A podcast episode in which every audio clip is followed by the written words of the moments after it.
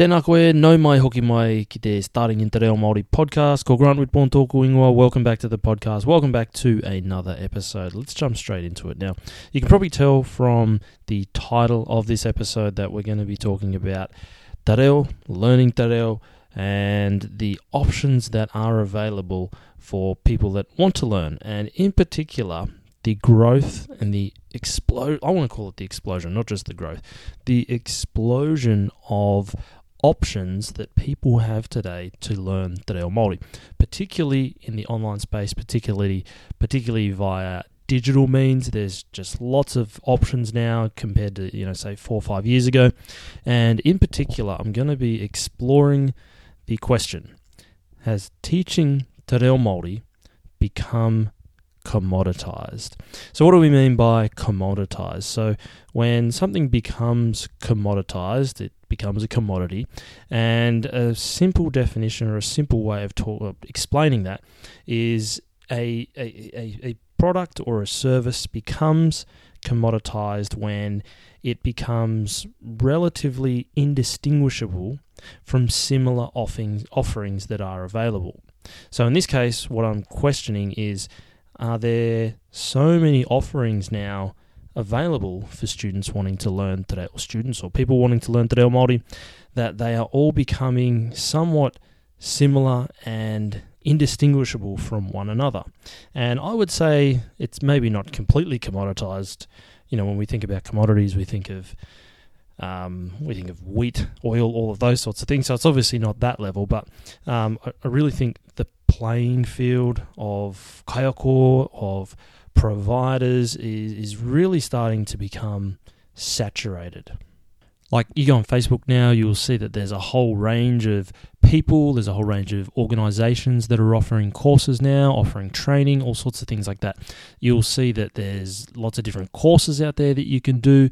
Zoom lessons have become quite the norm. There's a lot of people offering Zoom lessons, so you you sign up to Zoom and you'd jump on a call, whether it's one on one or a group call with other people with a kaiako, and you'd go through a, a, learning process. You know, it might be a call once a week, it might be a call every day, all of those sorts of things.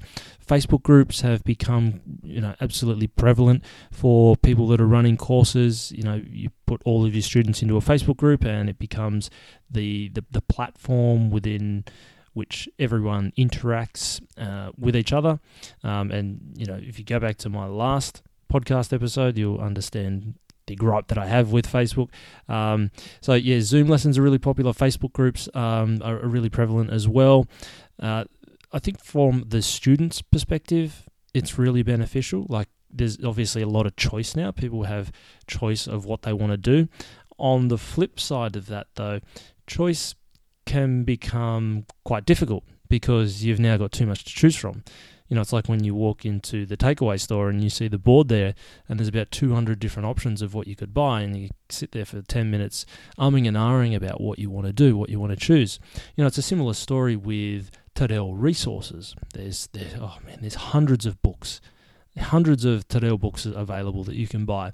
There's uh, online courses, let's call them a resource. There's you know there's videos. There's, there's all sorts of resources, and uh, I've always found that it's one thing that can really hold people back is that they don't really know where to start, and that, that's kind of one of the premises for starting in Te Māori. It actually gives you um, a, a clear pathway, a, a, clear set of tracks that you can go along to learn. So for students, I think it's good that there's a lot of choice, but with that, it can also be a bit difficult because you don't quite know what to choose or who to go with or which organization to join.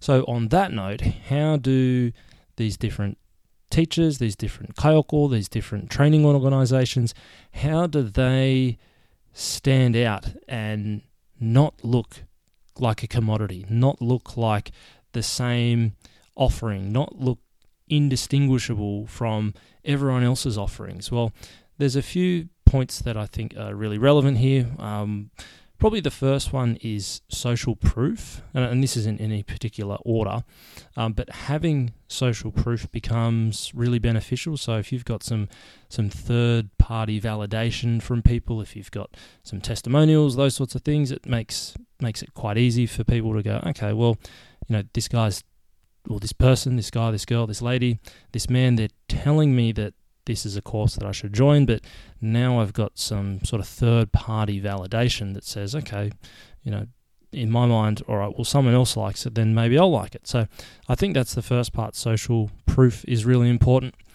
The next part is the uh, ability for whoever the kaiako is or whatever the organization is to actually connect with a particular audience, to connect with a particular type of person. You might say this is like a niche, um, and being able to to target that particular niche of people. You know, if we break up um, a, a, segment of people, and we break them out into all these different demographics. You know, there's there's a range of types of people that we can connect with, whether it's by age, whether it's by gender, whether it's by location, all of those different factors that um, we can start applying to different people. So, being able to connect with a particular set of people means that that person is more likely to resonate with you and, and want to come and join you on that journey versus you know someone else. Um, for the starting in Te Reo Māori kaupapa, uh, I I've found that this kaupapa resonates a lot with second language learners that have identity issues, that have uh, have, have fear, have shame around learning Te Reo Māori. Um, they've maybe grown up in an environment where they wish they had the language for whatever reason, but they didn't.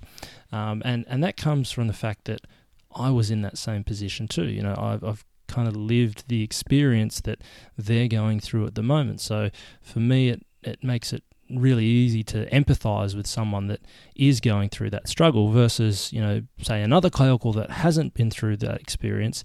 Um, they may not be able to empathize with that person as well. So um, I, I think for me personally, being able to resonate uh, really well with those sorts of people is is sort of where my niche or where my branding sort of sits and, and being able to connect with those people. So um, now, when I started out four years ago, when I started this Kaupapa about four years ago, it really was one of the only online learning platforms that were available for people. There, there really wasn't as many as there are today.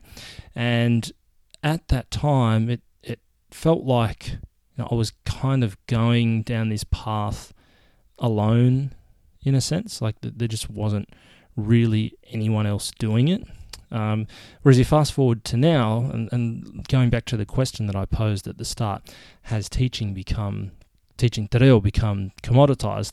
Well, now there's lots of people in this space. There's lots of different people. There's lots of different organizations offering these same services that I've been offering over the last few years. And that kind of puts me in a position where I sort of sit back and, and ask myself, well, okay, if, if this whole space is starting to become somewhat saturated, where do how, how do I get to a next the next level? You know, how do I sort of differentiate? How do I offer something that's unique, that's fresh, that people want to engage with?